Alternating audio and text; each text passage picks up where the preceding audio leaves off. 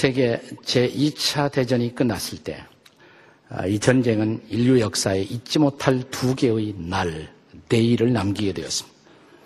그 한 날을 우리는 D-Day 이렇게 부르고 또 하나의 날을 가리켜서 우리는 V-Day라고 부르게 되었습니다.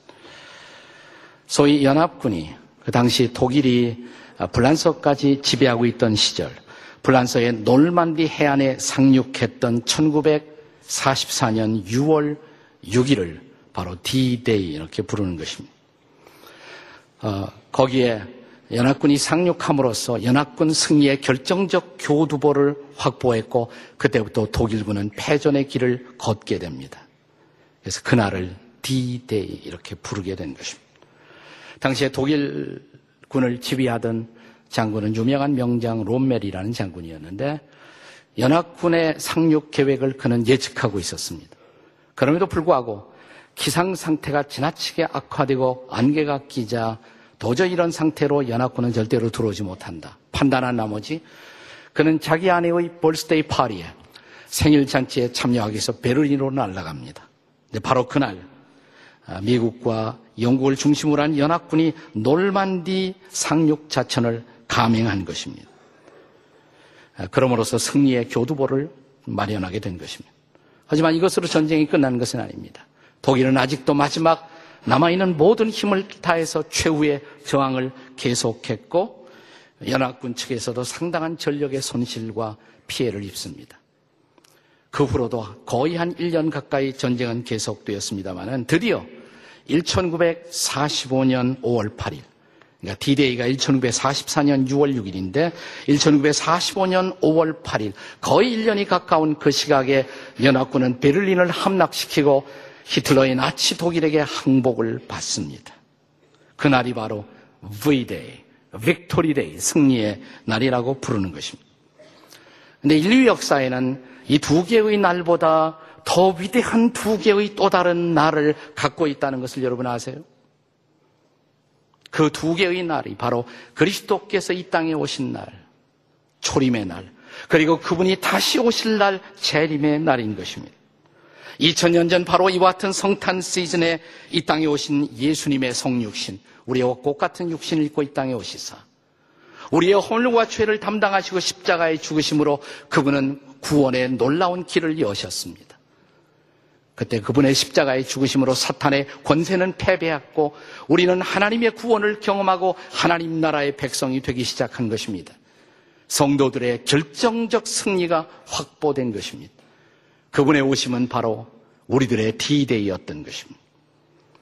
하지만 사랑하는 여러분, 연합군이 놀만디에 상륙했다고 해서 히틀러는 아직 항복하지 않았습니다.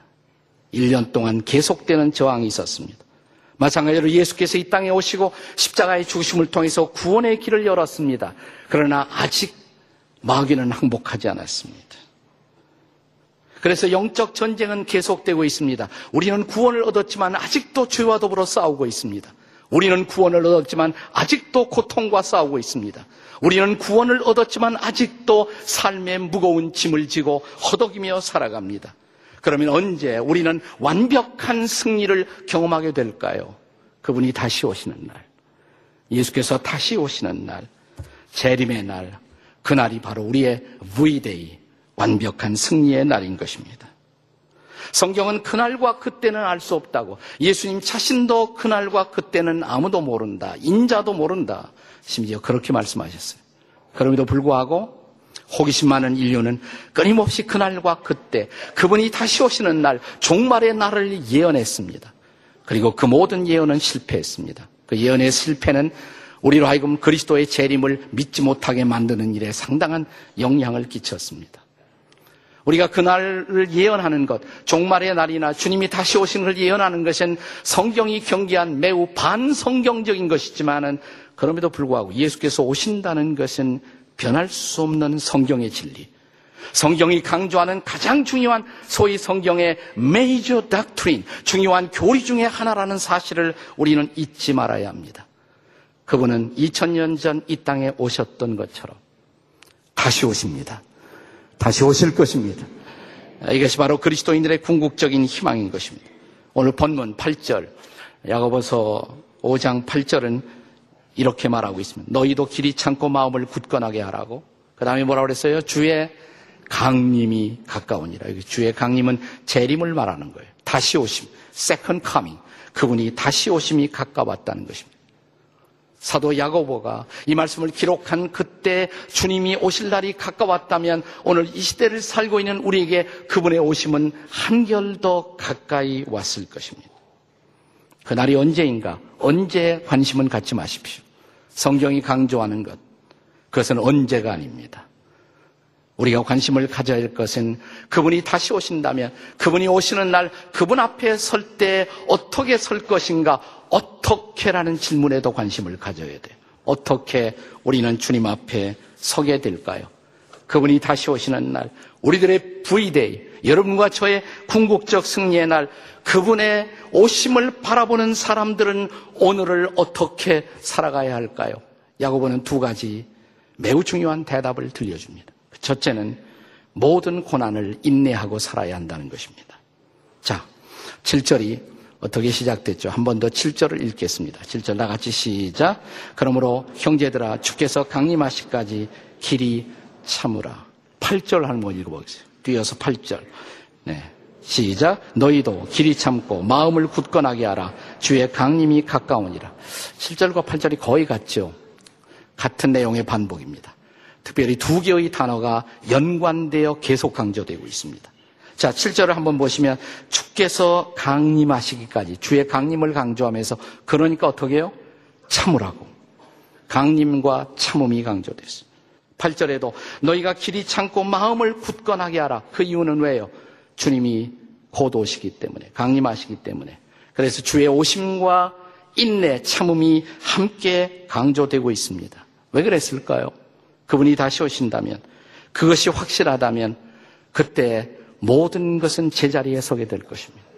우리는 삶을 살면서 끊임없는 부조리, 끊임없는 억울함, 끊임없는 삶의 고단함을 경험하고 있습니다. 그러나 그분이 오시는 날 소위 사필 규정이 될 것입니다. 정의가 제자리를 찾고 평화가 제자리를 찾고 모든 것이 제자리에 서게 될 것입니다. 그것을 믿는다면 우리는 조금 더 참을 수 있어야 합니다. 그리고 진리의 말씀을 붙들고 변함없이 우리의 삶의 자리에 서 있을 수 있어야 합니다. 참고 견디십시오. 오늘 본문은 우리가 참고 견뎌야 할 세 가지 모본을 제시하고 있습니다. 우리가 잘 참고 견딜 수 있도록 세 가지 케이스를 제시합니다. 첫째가 뭐냐면 농부의 모본, 둘째는 선지자의 모본, 세 번째는 요배의 모본입니다. 첫째 모본 뭐예요? 농부의 모본입니다. 여러분, 여러분과 제가 살고 있는 우리 시대는 인스턴트의 시대입니다. 다른 말로 클릭 시대. 클릭 한 번 하면 당장 대답이 나와야 돼. 그러니까 우리 시대 사람들이 점점 더 급해져요. 이게 딱 쳐서 안 나오면, 예, 대답을 얻기 위해서 속전속결의 시대. 예, 그래서 우리는 점점 더 급해지고 있습니다. 여러분, 이런 시대를 살고 있는 우리 시대 사람들에게 가장 적합하지 않은 직업이 있다면 어떤 직업일까요? 농부입니다. 농부는 그렇게 할 수가 없거든요. 봄에 씨를 뿌립니다. 여름에 폭염을 견디면서 땀 흘려 가꾸어야 합니다. 하늘의 도우심을 빌어야 합니다. 제때 비가 와야 합니다. 그리고 마침내 가을에 추수를 얻습니다. 농부는 클릭하는 마음으로 얻어낼 수가 없어요. 네. 이런 시대 사람들에게 농부는 적합한 직업이 아닌 것입니다. 농부의 이 끊임없는 인내, 봄에 씨를 뿌리고 여름의 폭염을 견디고 땀을 흘리고 가꾸고 기도하고 그래서 마침내 가을의 축제를 농부는 누릴 수가 있는 것입니다. 신실한 하늘에 속한 농부들이 그렇게 견딜 수 있는 중요한 이유는 믿음이 있기 때문이죠. 최선을 다하면 하늘이 우리를 도울 것이다. 믿어요. 그리고 참으면서 농사를 짓는 것입니다. 성경은 저와 여러분들이 바로 이런 농부의 인내를 본받아야 한다고 가르칩니다. 둘째 사례는 선지자들의 모본이었습니다. 자, 10절 말씀 같이 읽겠습니다. 본문의 10절 함께 읽습니다. 시작. 형제들아, 주의 이름으로 말한 선지자들을 고난과 오래 참음의 본으로 삼으라. 구약 읽어보셨습니까? 선지서 읽어보셨습니까? 선지서. 대선지, 소선지서. 거기 수많은 선지자들이 등장해요. 두 가지 공통점이 있습니다. 그들은 진리를 전파함으로 고난을 받습니다. 고통을 받습니다. 고통의 색깔은 달라요. 저마다 선지자마다 받았던 고통의 내용은 달랐지만 다 고통을 받았어요. 그런데 그들은 다 잘 견디었습니다. 무엇이 선지자를 하여금 진리를 선포해 놓고 그것 때문에 고난을 받으면서도 고난을 견딜 수가 있었을까요? 메시아가 오실 것을 믿었기 때문에 그분은 주님은 곧 오신다고 그분은 역사 속에 오신다고 메시아에 대한 믿음이 그들로 하여금 이 모든 고난을 견디고 참게 만들었던 것입니다. 그 다음에 세 번째 모본 이 선자들의 모본을 본받으라고 그러면서 세 번째 또 모본을 제시합니다. 욥의 모본입니다. 여러분, 욥이 어떤 고난을 받았는지 아시죠? 자, 어떤 고난을 받았습니까? 사탄의 참소로 말미암아 시작된 욥의 고난, 재산을 잃어버립니다. 가축을 잃어버려요. 네. 그 다음에 자기의 자식들까지 잃어버립니다.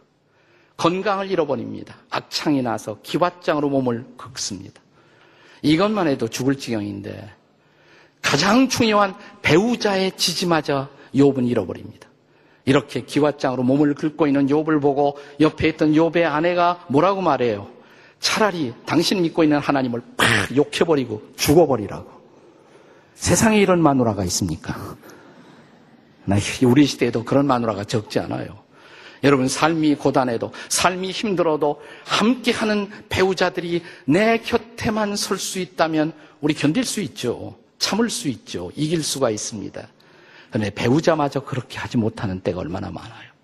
제가 최근에 어떤 송년 모임 참석했는데 거기에 뭐 송년사, 건배사에 대한 얘기를 많이 하는데 전 처음 들었어요. 그런 얘기는.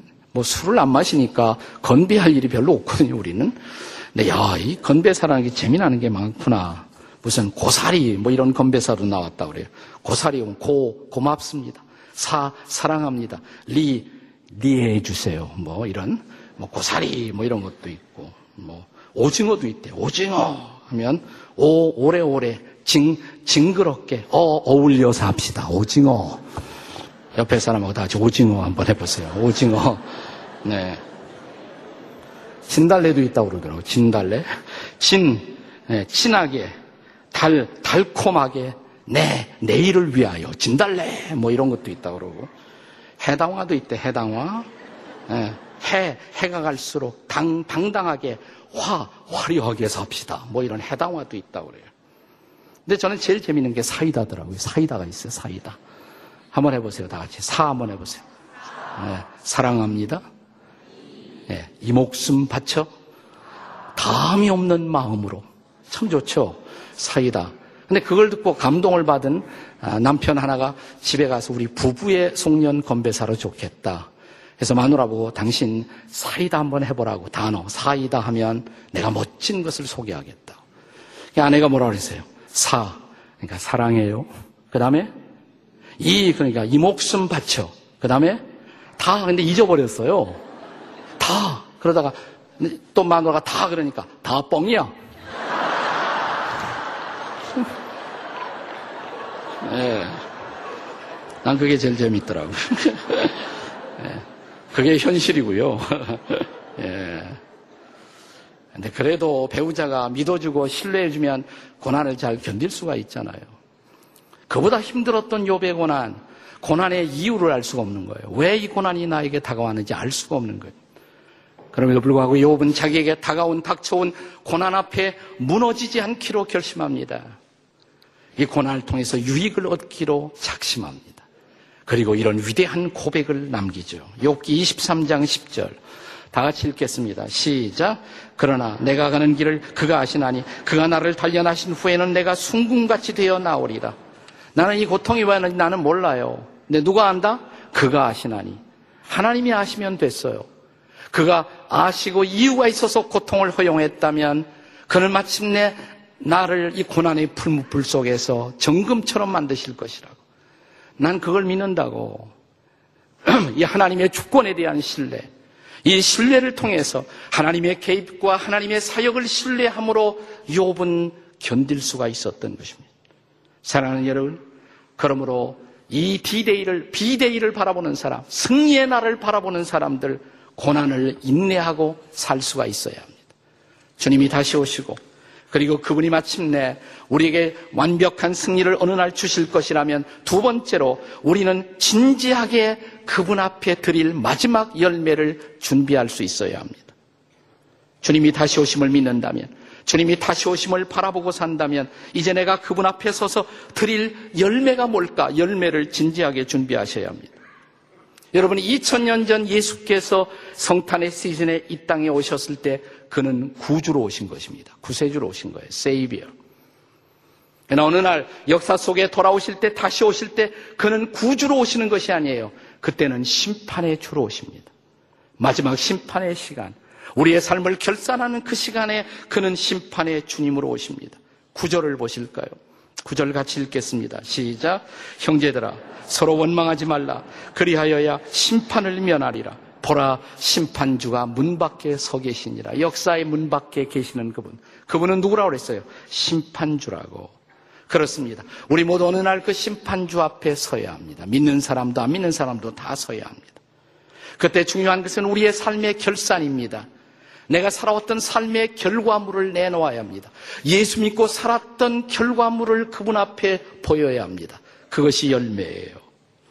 미국에서 어떤 초임 변호사, 변호사 된 지 얼마 된, 얼마 안 된 분이 한 청년을 변호하게 되었다 그래요. 이 청년이 가난하지만 똑똑했고 아주 미래가 전도가 유망해 보이는데 친구들의 유혹을 통해서 마약에 손을 댔다가 이제 재판을 받게 된 것입니다. 젊은 변호사는 사명감을 가지고 거의 뭐 무료 변론으로 이 청년을 열심히 변호했습니다. 그는 초범이었고 그리고 장래성이 있어 보였고 그리고 변호사의 열렬한 변호를 통해서 집행유예로 풀려납니다. 그때 변호사는 자기가 변호했던 젊은이에게 부탁을 합니다. 이제 당신은 나가서 내가 당신을 변호한 그 보람을 보여주십시오. 당신의 변화의 삶을 어느 날 보여준다면 나는 당신을 변호했던 것을 돈과 상관없이 보람으로 간직하겠다고. 그리고 헤어졌습니다. 세월이 흘러갑니다. 이 변호사가 판사가 됩니다. 우리 한국에서는 판사하신 분들이 옷 벗고 변호사가 되는데 미국은 거꾸로예요. 변호사 하다가 판사하는 거예요. 나는 그게 더 좋다고 생각해요. 그 경험을 가지고 판사를 하시거든요. 그래서 이분이 판사가 되었어요. 판사로서 자기의 케이스를 보다가 어느 날 깜짝 놀랐어요. 자기가 오래전에 변호했던 청년이 또 재범하고 들어오는 거예요. 청년은 미안했지만 기뻤습니다. 자기를 사랑해 주었고 자기에게 친절을 베풀었던 그분이 판사란 사실 앞에 안도하면서 변호 판사님 죄송합니다. 참 죄송합니다. 그러나 선처를 부탁합니다. 말하는 청년을 바라보면서 이제 판사가 된 변호사는 이렇게 말했다고 합니다. 오래전 나는 당신의 변호인이었습니다. 그러나 오늘 이 자리에 나는 변호사가 아닌 판사로 재판관으로 있습니다. 오래전 나는 당신에게 긍휼과 자비를 베풀었습니다. 그리고 그런 긍휼이 당신의 새로운 변화의 삶의 열매가 되어 달라고 부탁했습니다. 당신은 그 기회를 낭비했습니다. 나는 이제 공의로 당신을 재판할 수밖에 없다는 것을 기억하십시오. 어느 날 우리가 주님 앞에 서게 될 때 그렇게 되지 않을까요? 우리를 구원하신 주님, 우리에게 은혜와 자비를 베풀어 주신 주님, 그러나 그분 앞에 서서 삶을 결산하는 날, 그분이 우리에게 베푸신 은혜에 보답하는 변화의 열매가 어디 있냐고 물으실 때 어떻게 대답하겠습니까? 그가 우리를 선택하신 이유, 요한복음 15장 10절은, 16절은 이렇게 말하지 않습니까? 너희가 나를 택한 것이 아니라고 내가 너희를 택하여 세웠다고. 이는 너희가 열매를 맺고 그 열매가 항상 있게 하려 함이라고. 그 열매 어디에 있습니까? 금년 한 해를 살아온 삶의 열매는 무엇입니까? 빠르게 지났어요. 벌론 마지막 주일에요. 이렇게 우리 인생을 다 살고 주님 앞에 심판대 앞에 서는 날 우리가 그분 앞에 보일 열매는 무엇일까요? 2000년 전, 오늘 2000년 전 그분은 구주로 오셨습니다. 그러나 기억하십시오. 그분은 다시 오실 것입니다. 심판을 위해 오실 것입니다. 우리는 D-Day와 V-Day 사이에 살고 있습니다. 아직도 계속되는 치열한 삶의 전쟁터에서 그분의 은혜를 붙들고 그분의 말씀을 붙들고 그분이 기대하는 선한 변화의 열매를 내드릴 준비가 되어 있습니까? 아니면 시간만 죽이고 세월만 낭비하다가 부끄럼 없이 그 심판대 앞에 서겠습니까? 여러분의 결단은 무엇입니까? 그 선택은 당신의 몫입니다. 메리 크리스마스. 기도하시겠습니다. 아버지, 제 심장은 아직도 뛰고 있습니다. 그러나 이 심장이 멎는 날, 고동이 멎는 날, 내 인생을 결산하는 그날 주님 앞에 설 때 부끄러울까봐 걱정이 됩니다. 한 해가 저물어 가는데 주님 앞에 부끄럽습니다. 죄송합니다. 그러나 다시 주시는 삶의 기회, 세회라는 은총의 기회 앞에 이 금년의 마지막 한 주간이 진지한 참회의 시간이 되게 하시고 그래서 부끄럽지 않을 삶을 준비하는 열매를 준비하는 우리가 되도록 도와 주시옵소서. 예수님의 이름으로 기도합니다.